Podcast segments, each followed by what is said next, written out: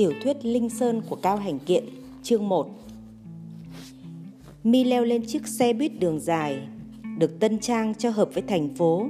Cỗ xe già nua sóc lên sóc xuống suốt 12 giờ liền trên con đường núi bảo dưỡng cực tồi, đầy ụ đầy hố trước khi tới cái thị trấn này.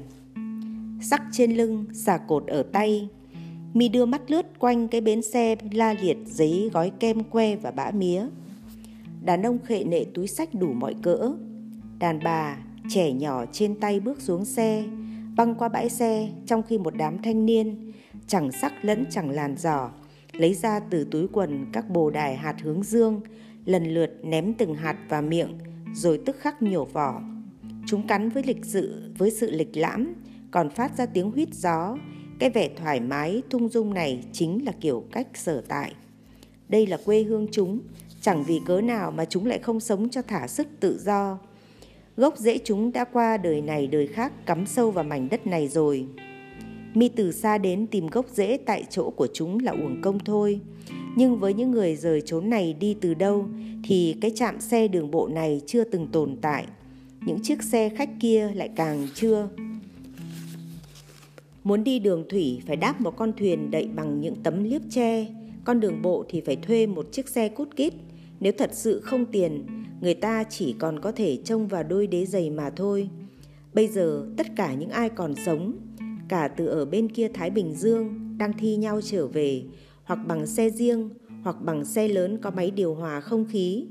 Một số đã giàu, có những người trở nên nổi tiếng, có những người lại chẳng là cái gì, nhưng tất cả đều đi đến đây vì cái lẽ tuổi họ, tuổi họ đã cao. Mệnh sống tới hạn rồi, ai có thể thoát được nỗi lưu luyến quê xưa. Những người chưa từng bao giờ nuôi khát vọng rời bỏ nơi này thì lại có phần tự nhiên hơn, hai tay buông thõng, tiếng cười, tiếng nói chẳng mảy may ngượng nghịu. Tiếng nói họ dịu dàng, thân mật, gần như xúc động. Khi là chốn quen biết gặp nhau, họ trao đổi với nhau không phải bằng những lời lẽ lễ độ trống rỗng, gật đầu hoặc bắt tay giống như ở thành phố. Lúc thì họ gọi tên nhau, lúc thì họ vỗ mạnh vào vai nhau, mà thường thì thích thì ôm nhau vào lòng. Chuyện này không những giữa đàn bà với đàn bà, mà giữa đàn ông với nhau có lẽ lại càng nhiều hơn. Mà giữa gần bể xi măng để rửa xe, có hai người đàn bà rất trẻ. Họ diêu rít mãi, tay cầm tay. Ngôn ngữ đàn bà xứ này mềm mại đến nỗi mi không thể ngăn mi vội liếc họ. Nhìn từ lưng, những chiếc khăn đội đầu của họ làm bằng thứ vải hoa văn màu lam ờ, cùng cách buộc khăn truyền thống từ đời này sang đời khác, xem ra có một nét độc đáo khác thường. Mi bất giác đến gần, chiếc khăn thắt dưới cằm hình ba cạnh làm nổi lên những khuôn mặt xinh xắn với những đường nét thanh tú hòa hợp với vóc dáng yêu kiều của họ. Mi đi sát bên họ, hai bàn tay họ vẫn gắn lấy nhau, đều cùng đỏ, cùng thô như nhau với những đốt xương to. Chắc đây là những cô dâu mới cưới đến thăm nhà bạn hay trở lại nhà bố mẹ mình. Nhưng ở đây, chữ cô dâu trẻ, chuyện chuyên chỉ vợ của con trai mình. Nếu dùng chữ ấy trẹo đi theo cách những người miền Bắc để chỉ bất cứ cô gái trẻ nào vừa mới lập gia đình, người ta sẽ lập tức chuốc lấy một hồi chửi rủa. Một khi đã cưới, người thiếu phụ gọi chồng là ông lão, cũng hệt như nói ông lão tớ, ông lão cậu. Ở đây, thiên hạ có chữ nghĩa riêng của họ, mặc dù tất cả họ đều là người Trung Quốc, cháu con của hiên viên hoàng đế khởi nghiệp, thuộc cùng tộc vô và cùng văn hóa. Ngay cả Mi, Mi không biết rõ tại sao Mi lại đến đây. Tình cờ trên xe lửa, Mi đã nghe thấy một người nào đó nói đến một nơi gọi là Linh Sơn, núi hồn. Người ấy ngồi trước Mi, tách trà của hắn đặt cạnh tách trà của Mi và con tàu rung lắc làm cho nắp tách trà của hai người va vào nhau lanh canh. Chuyện có lẽ sẽ chỉ dừng lại ở đấy nếu chúng tiếp tục va lanh canh hay một lúc sau đó dừng lại. Nhưng sự tình cờ là lúc hai cái nắp chạm vào nhau kêu lanh canh thì cùng với lúc với hắn, Mi có ý định dịch chúng đi. Mà vào chính cái thời điểm ấy chúng im bặt. Nhưng hai người vừa mới quay mắt đi, chúng lại va vào nhau kêu. Hai người cùng chia tay ra, chúng lại im. Không nói năng gì, hắn và Mi cười. Lúc ấy hai người bên chỉ xê một chút cái nắp rồi bập chuyện. Mi hỏi hắn đi đâu? Đi Linh Sơn. Cái gì chứ? Linh Sơn, linh trong linh hồn, sơn trong sơn thủy, núi hồn. Mi là người đã đi từ Bắc chí Nam khắp Trung Quốc, đã đến nhiều núi non, núi non nổi tiếng, vậy mà Mi chưa bao giờ nghe tới cái chỗ này. Người bạn ở trước mặt Mi khẽ nhắm mắt lại. Hắn dưỡng thần bị một nỗi tò mò khó hiểu khuấy động mi muốn thấy trong kiến thức về các danh lam thánh cảnh của mi đang có chỗ thiếu hụt nào. Trong cơn hợm, mi không thể chịu được rằng nó còn một nơi mi chưa bao giờ nghe nói đến. Mi bèn hỏi linh sơn ở đâu? Ở nguồn sông vưu. Hắn trả lời, hắn mở mắt ra trả lời. Con sông vưu ở đâu? Mi chẳng hay, nhưng mi chẳng dám hỏi. Mi đành gật gù. Cái điều có thể hiểu ra thành hai cách. À vâng cảm ơn. Hay là à đúng, tôi biết lòng hiếu thắng của mi được thỏa mãn, nhưng sự tò mò của mi thì chắc chắn là không. Một lát sau, cuối cùng mi hỏi hắn đến đó như thế nào và có thể vào trong núi đó bằng cách nào. À có thể đi xe khách tới thị trấn nho nhỏ ô y rồi ngược sông vưu bằng thuyền. Ở đó có gì nhỉ? Ta có thể xem phong cảnh đền miếu, di tích, làm ra vẻ thờ ơ mi hỏi. Ở đấy mọi cái đều dạng sơ khai. Có rừng nguyên sinh không?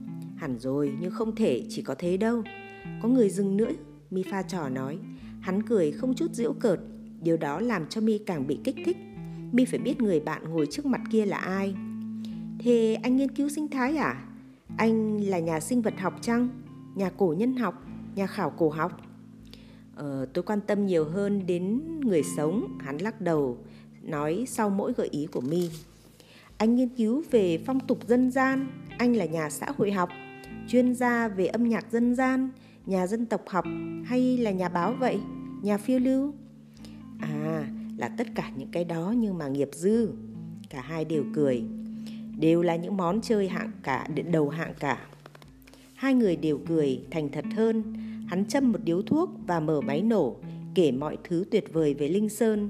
Rồi theo đề nghị của mi, hắn xé bao giúp rỗng vẽ ra một bản đồ chỉ con đường để đến đó ở miền Bắc lúc này đã đậm thu, nhưng ở đây cái nóng hè vẫn chưa hề suy yếu. Trước khi biến vào biến mất vào sau núi, mặt trời còn giữ nguyên sức mạnh và khi khi đó nó nện vào thân xác, mồ hôi liền chạy dọc lưng. Mi ra khỏi bến xe đường dài, quan sát chung quanh, trước mặt chỉ có một quán trọ nhỏ hai tầng kiểu cổ, quầy hàng bằng gỗ. Các ván gỗ kêu cọt kẹt khi người ta đi ở trên gác nhưng cái đáng sợ nhất là gối và chiếu đen nhờn. Muốn tắm rửa phải chờ đến đêm tối để cởi quần áo và hắt nước vào người với một chậu than trong mảnh sân hẹp ẩm ướt. Đây là một chặng dừng chân cho những người ở nông thôn ra buôn bán và làm thủ công. Trước đêm tối, trời còn mờ sớm, Mi có thời thừa thời gian tìm một khách sạn sạch hơn. Mi lang thang trong phố, túi sắc ở lưng, mong phát hiện ra trong thị trấn này một dấu hiệu, một biểu hiện cho dù chỉ là một cái tên gồm có hai chữ Linh Sơn để chứng tỏ Mi đã không lầm, Mi đã đi chuyến này không uổng. Mi đã nhìn khắp nhưng chẳng tìm thấy dấu vết nào. Trong những người cùng xuống xe với Mi, không ai có vẻ du lịch, thì cả đến Mi nữa, dĩ nhiên, nhưng không ai lại ăn mặc như Mi, một đôi giày đi núi nhẹ mà bền, một túi đeo lưng. Những người đi qua lại trong phố này không ăn mặc như Mi, dĩ nhiên đây không phải là loại địa điểm du lịch nổi tiếng, nơi mà những cặp vợ chồng mới cưới và những người về hưu tìm đến, nơi mà mọi cái đều được làm ra vì du lịch, nơi mà ở đâu đâu cũng có xe khách đỗ, nơi mà người ta có thể mua bản đồ du lịch tại mọi góc phố, các cửa hàng bày ra những món nón lưỡi chai, áo ba lỗ, áo dệt chui cổ, khăn tay mang tên địa điểm với các khách sạn mà người nước ngoài đến đó trả bằng ngoại tệ, với các trung tâm đón tiếp hay nghỉ ngơi, mà người ta chỉ có thể vào nếu có thư giới thiệu, không hề bỏ quên các khách sạn tư bé bé dành khách lẫn nhau. Tất cả chúng đều mang cái tên linh thiêng kia làm biển hiệu.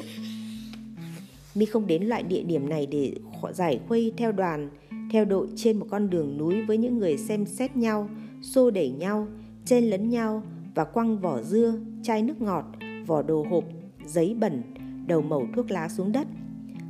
Ở đây rồi cũng thế, một ngày nào đó sẽ giống y như thế. Mi đã ngỡ không kịp đến đây trước khi người ta cất lên các gian hàng, kiosk, sân trời, tháp xinh đẹp. Đã ngỡ là phải chen chúc trước mộ bia của một ai đó nổi tiếng hay trước máy ảnh của một nhà báo. Trong thâm tâm, Mi vui nhưng vẫn nuôi một ngờ vài ngờ vực. Trong cái thành phố này không một dấu hiệu nào để cuốn cuốn hút khách du lịch. Mi đã bị chơi khăm rồi sao? Mi đã tin vào một đường đi vẽ nguệch ngoạc trên bao thuốc lá giấu trong áo của Mi, tin vào kẻ đồng hành Mi gặp tình cờ trên xe lửa. Chẳng có cái gì chứng tỏ rằng hắn đã nói thật. Mi chưa đọc thấy cái tên này trong những ký sự đích thực về du lịch. Ngay cả các khách sách lớn nói về các địa điểm du lịch mới in gần đây cũng không để không có đề mục nào của cái tên này. Dĩ nhiên người ta dễ dàng tìm thấy những địa điểm có tên như Linh Đài, Linh Khâu, Linh Nham và thậm chí cả Linh Sơn nếu lật dở tập bản đồ Trung Quốc các tỉnh. Mi cũng nên biết rằng địa điểm Linh Sơn đã được ghi vào trong vô số các sách vở, văn bản lịch sử cổ xưa, từ tác phẩm bói toán và ma thuật cổ đại Sơn Hải Kinh đến bộ sách lưu đời về địa lý nhan đề Thủy Kinh Chú. Chính ở nơi này, Đức Phật đã giáo hóa cho đấng tổ sư thứ nhất trí tôn Mahakajip. Mi không ngốc nghếch, Mi phải nhờ đến trí thông minh của Mi. Trước hết, hãy tìm cái thị trấn nho nhỏ với tên gọi OI ghi trên gói ghi trên giấy gói thuốc lá và con đường dẫn vào Linh Sơn, núi Hồn đã. Quay lại bến xe đường dài, Mi vào phòng chờ, nơi náo nhiệt nhất của cái thị trấn nhỏ miền núi. Vào giờ này nó hoàn toàn trống không.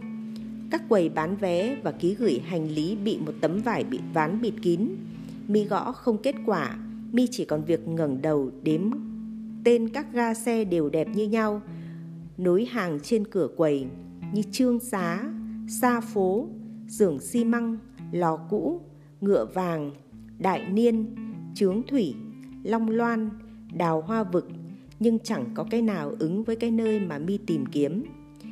Thí trận thị trấn này tuy nhỏ, các ga cuối cùng và xe khách lại rất nhiều. Chỉ trong một ngày mà có tới 5-6 xe khách, nhưng địa điểm xưởng xi măng thì chắc chắn không phải là để du lịch. Tuyến ít khách nhất chỉ có một xe phục vụ mỗi ngày, chắc chắn là phải nơi hẻo lánh nhất, nhưng OI lại chính là ở cùng tuyến đường. Nó không lôi cuốn chú ý, giống như tất cả các tên địa phương khác, không có chút linh khí nào. Nhưng mi, mi nhưng mi tự như cuối cùng đã tìm thấy đầu của một cuộn chỉ dối mà mi đã hết hy vọng gỡ. Nếu mi không sướng điên lên thì ít nhất cũng đã yên tâm. Có lẽ mi phải mua vé trước lúc xe chạy một giờ. Kinh nghiệm bảo mi rằng trên các tuyến đường núi, chỉ một chuyến xe phục vụ mỗi ngày này cần phải vật lộn để được lên xe. Nếu không chuẩn bị xông pha, mi sẽ phải xếp hàng rất sớm. Lúc này mi có thời gian trước mặt, những cái túi du lịch bắt đầu đè nặng lên vai mi. Mi lượn phố, những xe cam nhông chở gỗ đi sát vào mi, còi rú.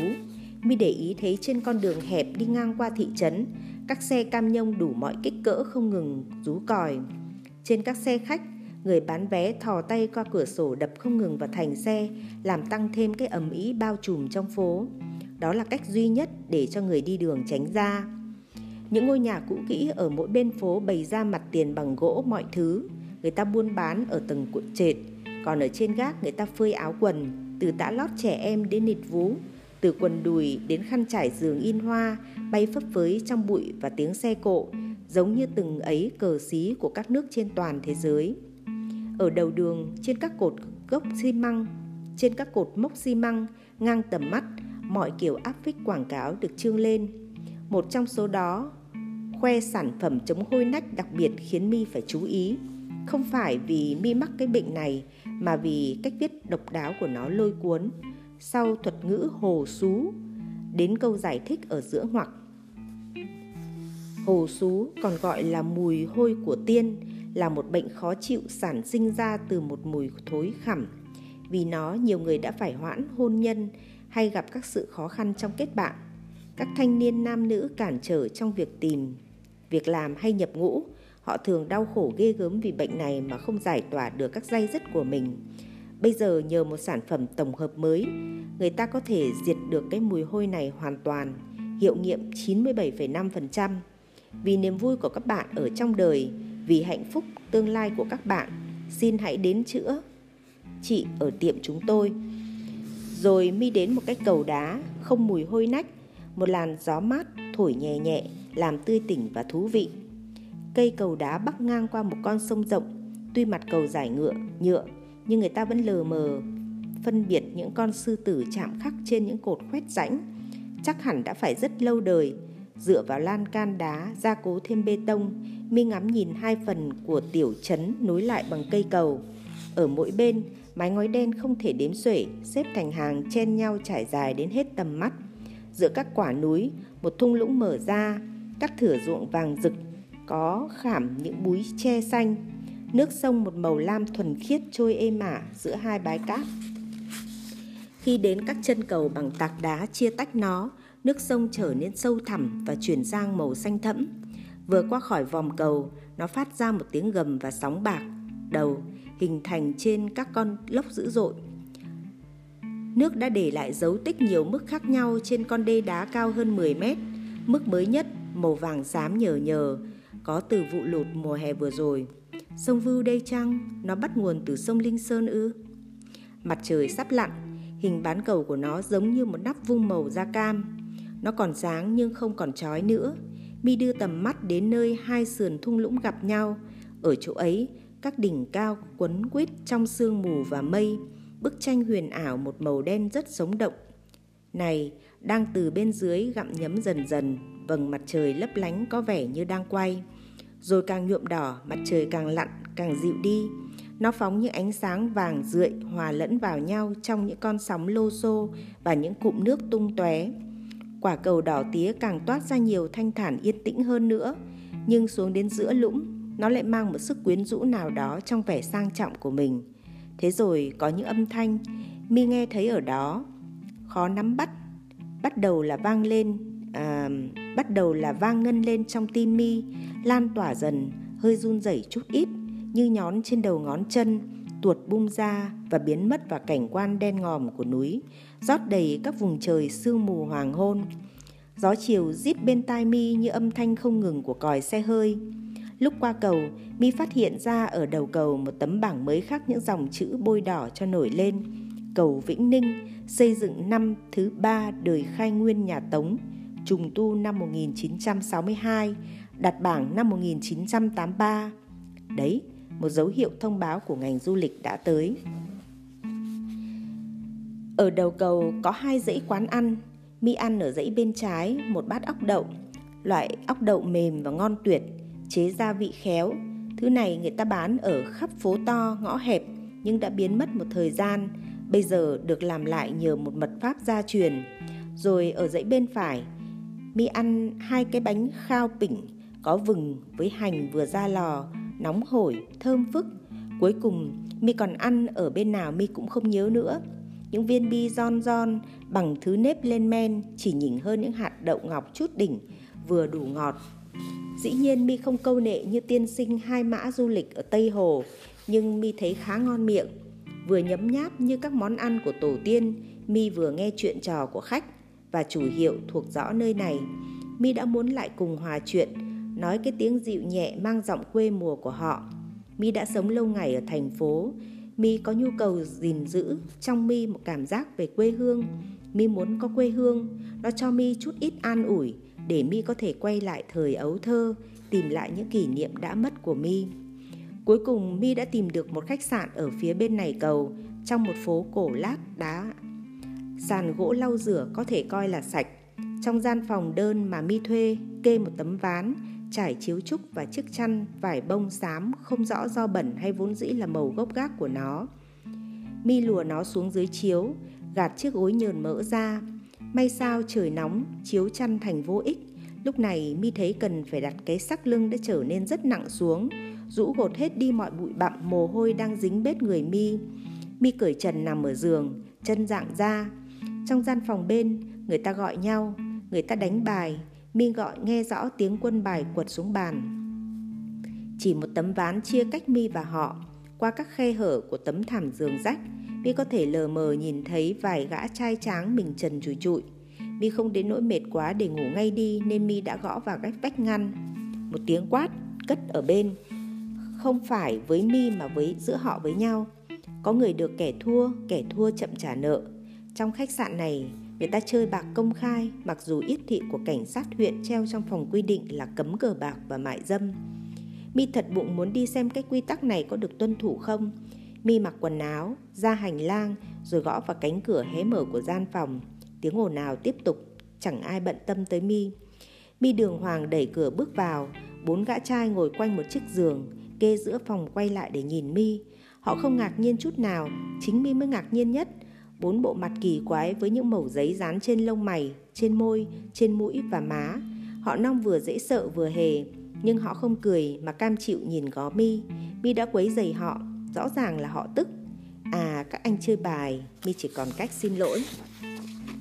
Và họ tiếp tục trang bài, những quân bài rất dài với những hình vẽ đỏ đen như trong mạt trược. Chúng cũng có thiên môn, địa ngục. Người thua bị người được phạt bằng một cách dán lên mảnh báo dán một mảnh báo vào một nơi đã định. Đó chỉ là một trò đùa ác, một cách giải tỏa các dồn nén hay một dấu hiệu mà người chơi bạc đặt ra để cho phép kẻ được người thua thanh toán với nhau, người ngoài không thể nào biết được. Mi đi lùi ra trở lại phòng, mi lại nằm dài trên giường, ngắm các vết chi chít trên trần, quanh bóng đèn điện. Thật ra đó là những con muỗi không thể đếm xuể chờ tắt ánh sáng để đến đốt mi. Mi vội vàng buôn màn xuống đính chặt vào trần bằng một que tre uốn tròn vài màn phủ một không gian hình trụ. Đã lâu mi không ngủ dưới loại màn này và mi đã quá xa cái tuổi đắm chìm trong mơ tưởng. Hai con mắt mở to gắn chằm chằm vào đỉnh màn. Hôm nay mi không biết uh, dục lực nào sẽ khiến cho mi hoạt động ngày mai. Mi kẻ đã học biết hết những gì cần học thì mi còn đi kiếm tìm cái gì nữa chứ? Đã đến tuổi chín chắn lẽ nào mi không còn sống yên ổn tà tà thi hành nhiệm vụ của mi ở một nhiệm sở chẳng quá thấp cũng chẳng quá cao, đóng vai trò người chồng và ông bố, lập một cái tổ êm ấm cho mi, giữ ở ngân hàng chút tiền tích lũy theo năm tháng và sẽ để lại cho mi chút di sản sau khi trừ đi các chi phí dưỡng lão chăng.